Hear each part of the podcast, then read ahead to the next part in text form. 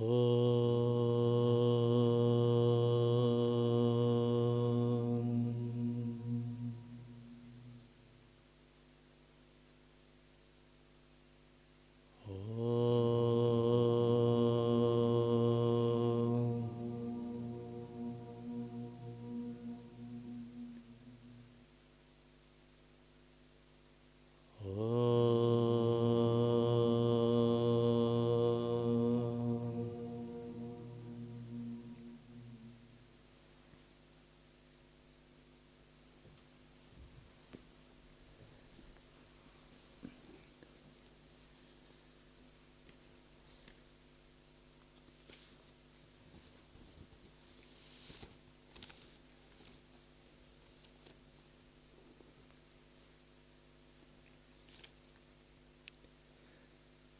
Так, существует такая тема в учении в разделе Санкальпавидия или в учении о, о владении намерением и достижении цели. Я считаю, это очень важная тема,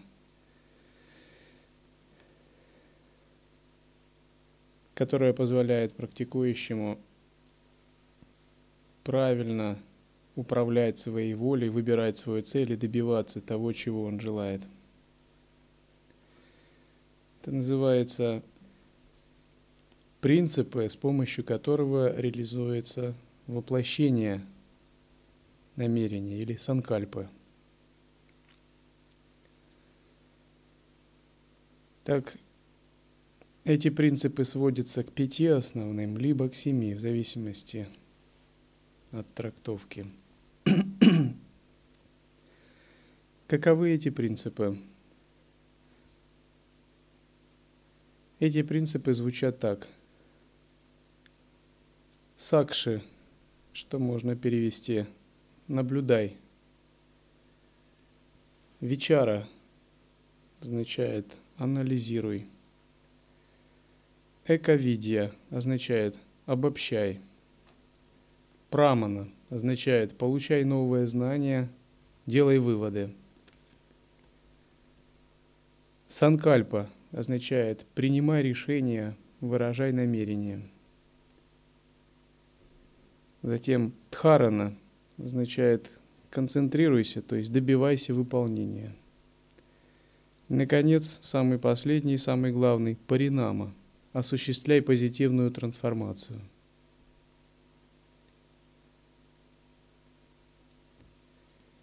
И когда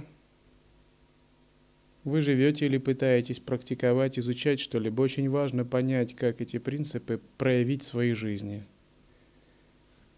Это, я считаю, это очень важный раздел учения, касающийся принятия ответственности за практику, реализации целей в практике. Но и даже в обыденной мирской жизни это колоссальное средство воплощать свои мысли в жизнь. Так, Первый принцип сакши – наблюдай, что он означает. Означает, что в первую очередь вы не живете рассеянной жизнью. Вы пытаетесь быть осознанным, выполнять наблюдения применительно к чему бы то ни было. К примеру, если вы жили в мирской жизни, если у вас есть осознанность, вы наблюдаете и замечаете, что в этом мире есть ограничения или страдания, или непостоянство. Вы замечаете, что те, кто родились давно, их уже давно нет. Если вы не наблюдаете, у вас не возникает такой информации, но вы внимательно всматриваетесь во в эту жизнь и приходите к пониманию, этот мир непостоянен, или в нем есть ограничения – это и есть сакши, быть наблюдающим. Второе, второй принцип означает вечара, анализ. Это означает, что на основе наблюдения вы проводите аналитическую работу. К примеру, вы анализируете, каковы причины непостоянства, каковы причины ограничений или страданий – вы обязательно проводите анализ того, что вы пронаблюдали. Если вы не анализируете, то даже если вы наблюдаете что-либо, это не имеет смысла. Либо вы приходите в монастырь и вы наблюдаете. К примеру, наблюдаете за другими монахами, за системой обучения, практики, учением, за распорядком, принципы взаимоотношений, а, за какими-то тонкими вещами –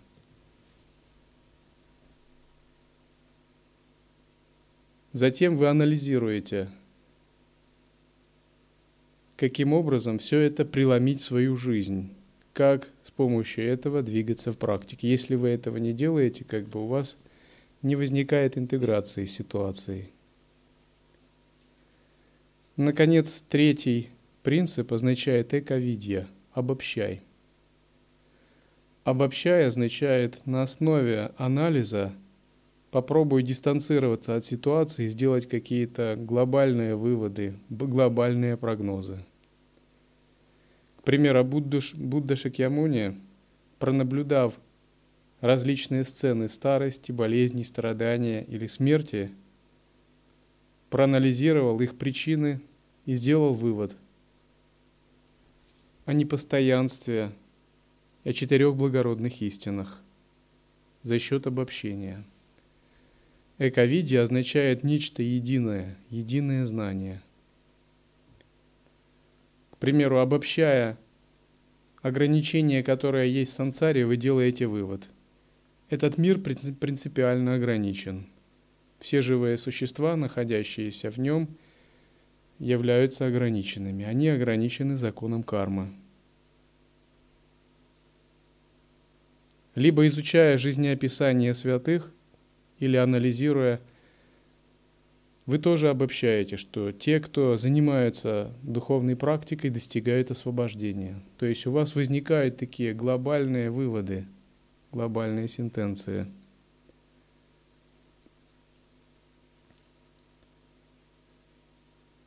Можно сказать, эковидие – это способность увидеть какую-либо проблему в больших масштабах. Какой четвертый принцип – это прамана, делай выводы. Даже если вы обобщаете, но не делаете выводы, это не становится каким-то для вас уроком, полученным знанием. То есть само, сам по себе анализ или, дел, или обобщение – это только подготовка для чего-то более глобального, для того, чтобы для себя сделать какой-либо вывод –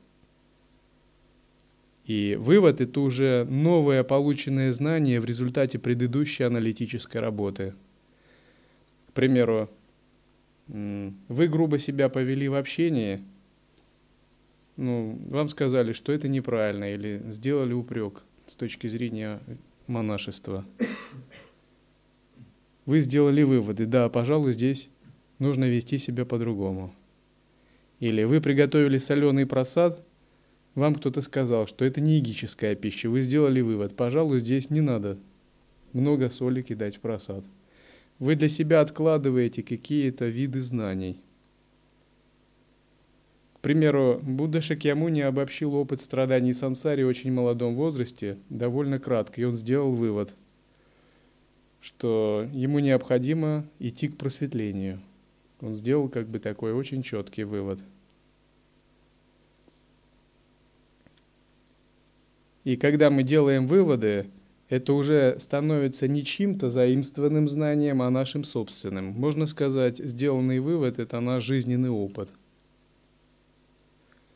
Допустим, на основании изучения Писания или слушания лекций вы кое-что обязательно должны сами сделать выводы. Проанализировав, обобщить и затем для себя сделать какие-то выводы. К примеру, просветление означает такое-то состояние – Естественная самадхи означает то-то. Путь освобождения ситхов означает вот такое. И это становится вашим собственным как бы логическим заключением. Таково прамана, полученные знания. Святые также могут делать выводы не только на основании изучения внешнего мира, а также на основании откровений – или своего мистического опыта. К примеру, вы получаете выход тонкого тела, и вы делаете вывод. Я не есть это тело, а мое сознание может отделяться от него и путешествовать в тонком теле. Вы четко приходите к такому выводу. Какой следующий принцип? Следующий принцип называется «принимай решение» или «санкальпа».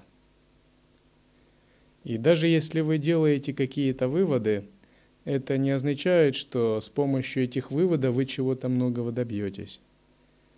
И делать выводы это мало для трансформации. Нужно принять решение. И если даже у вас есть какие-то серьезная аналитическая работа, обобщение и выводы, то есть знания, которые вы накопили, но если у вас недостаточно осознанности принять решение, это все станет таким, останется прекраснодушным мечтанием. Именно санкальпа – это то, что позволяет осуществить проявление намерения – примеру, Будда Шакьямуни, сделав правильные выводы, принял решение, оставив мирскую жизнь, став монахом. Или вы, сделав выводы, как, принимаете какое решение, какое-то решение, заниматься созерцанием при ходьбе. Или принимаете решение заниматься духовной практикой для достижения освобождения и просветления – можно сказать, санкальпа – это уже намерение, которое принято на основании вашего опыта.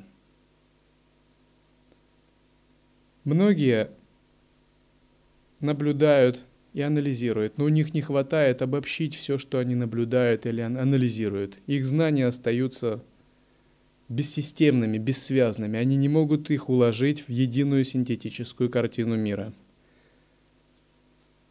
Многие могут обобщить, но не в состоянии сделать правильные выводы. Их знания являются мертвым грузом в их сознании. У них не хватает осознанности сделать выводы. Наконец, некоторые могут делать выводы. Но сделав правильные выводы, у них не хватает намерение принять правильное решение. К примеру, в учении Ла-йоги есть такая тема, как принятие великого решения, вхождение в великое недеяние. Для нас, допустим, как йогинов, практикующих созерцание, это очень важно. На какой-то стадии мы, проанализировав учение, обобщив его, сделав собственные выводы – принимаем решение всегда оставаться в естественном состоянии, пребывать в недеянии. Считается, пока мы не приняли такого решения, по-настоящему мы как бы еще не вступили в практику созерцания. То есть мы выражаем санкальпу, или мы решаем практиковать кундалини-йогу. Обобщив весь изученный материал, получив передачи и техники, мы делаем выводы – хорошо делать сахита кумбака пранаяму и чандали йогу.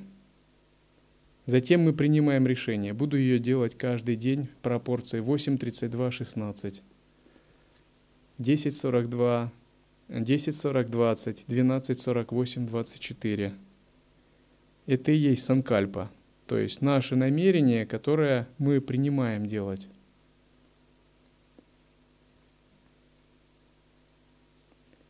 Итак, когда санкальпа выражена, следующий как бы принцип называется дхарана. Дхарана означает концентрироваться на их выполнении, добиваться того, что ты решил. Даже если вы приняли решение и написали себе прекрасный распорядок, а вы утром просыпаетесь, думаете, да, пожалуй, что-то мне сегодня неохота делать. Это означает э, как бы шестой принцип – отсутствует. Если даже вы сделали превосходно все пять предыдущих, но шестой не реализовано, то это подобно тому, как замесить муку, положить соль, масло, яйца, чтобы спечь пирог, но не поставить его в печь.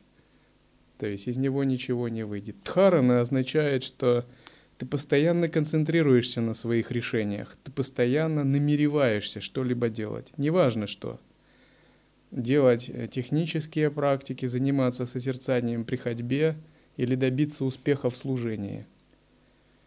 И многим не хватает именно принципа дхараны, однонаправленной концентрации на чем-либо. То есть они берут атмавичару, санкальпу, некоторое время ее практикуют, а потом она куда-то уходит очень тихо. И они возвращаются в свое обычное состояние. Некоторые с воодушевлением решают работать с каналами, чакрами. И они делают это в течение одного ретрита. Затем это мягко расплывается, плавно перетекает в что-то другое. И они вспоминают об этом как-то приятно, но не делают это повседневной практикой.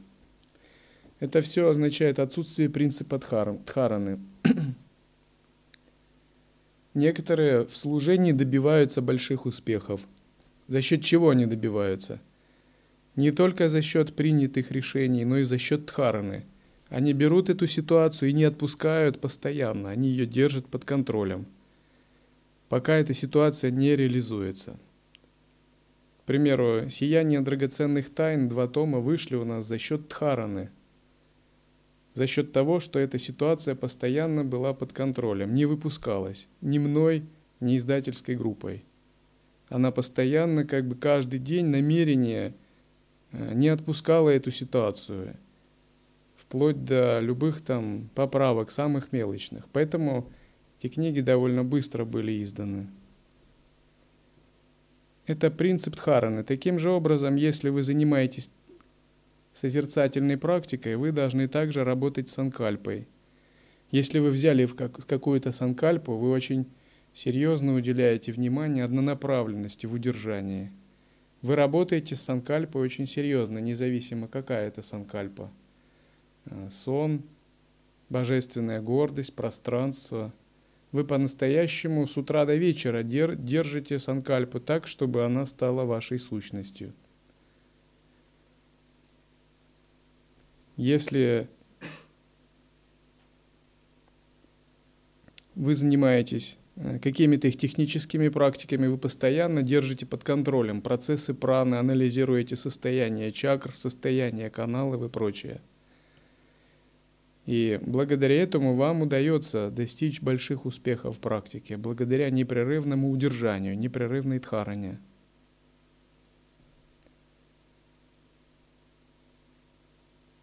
Наконец, последний принцип. Называется паринама, то есть осуществляй позитивную трансформацию. Паринама – это как бы модификация, переход в новое состояние бытия – в результате непрерывной дхараны вы как бы переходите в другое кармическое видение. По сути, это и есть принцип самадхи или принцип освобождения. Благодаря всем предыдущим вещам вы входите в необходимое состояние, то есть меняете статус с человека на святого, мастера или божество, или добиваетесь успеха во внешнем мире – но чего-то преобразовываете во внешнем плане. Или добиваетесь успеха в работе с каналами или в йоге сновидений. То есть паринам – это какая-то радикальная трансформация, радикальный переворот, успех, реализация в духовной жизни. И когда все эти семь универсальных принципов у вас каждое звено хорошо работает, вы становитесь очень успешным практикующим. Как бы на самой стадии зарождения ваша мысль буквально проявляется. Это путь к обретению пракамья ситхи.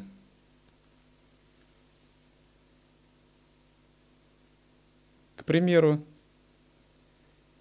если вы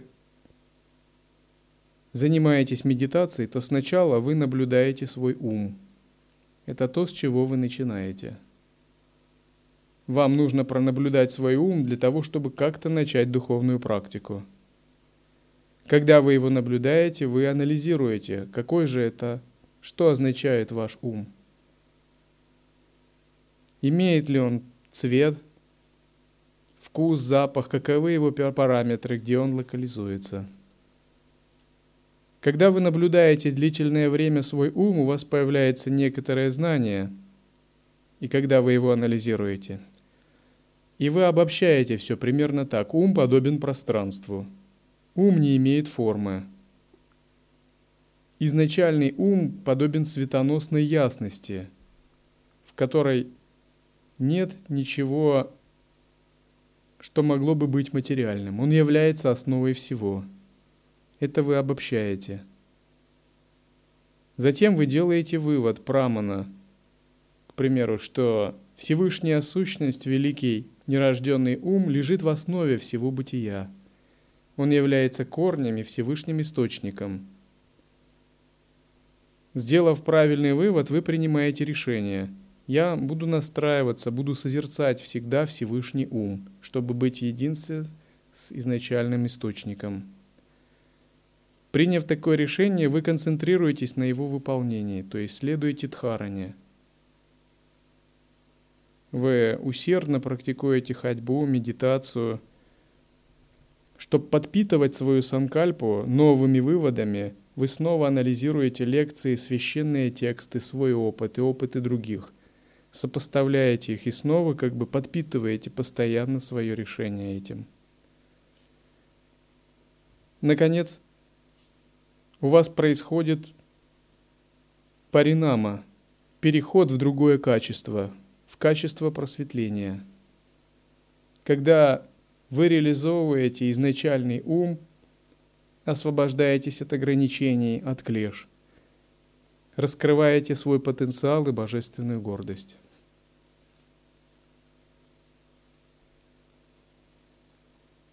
Таким образом, происходит практика когда ваше намерение воплощается.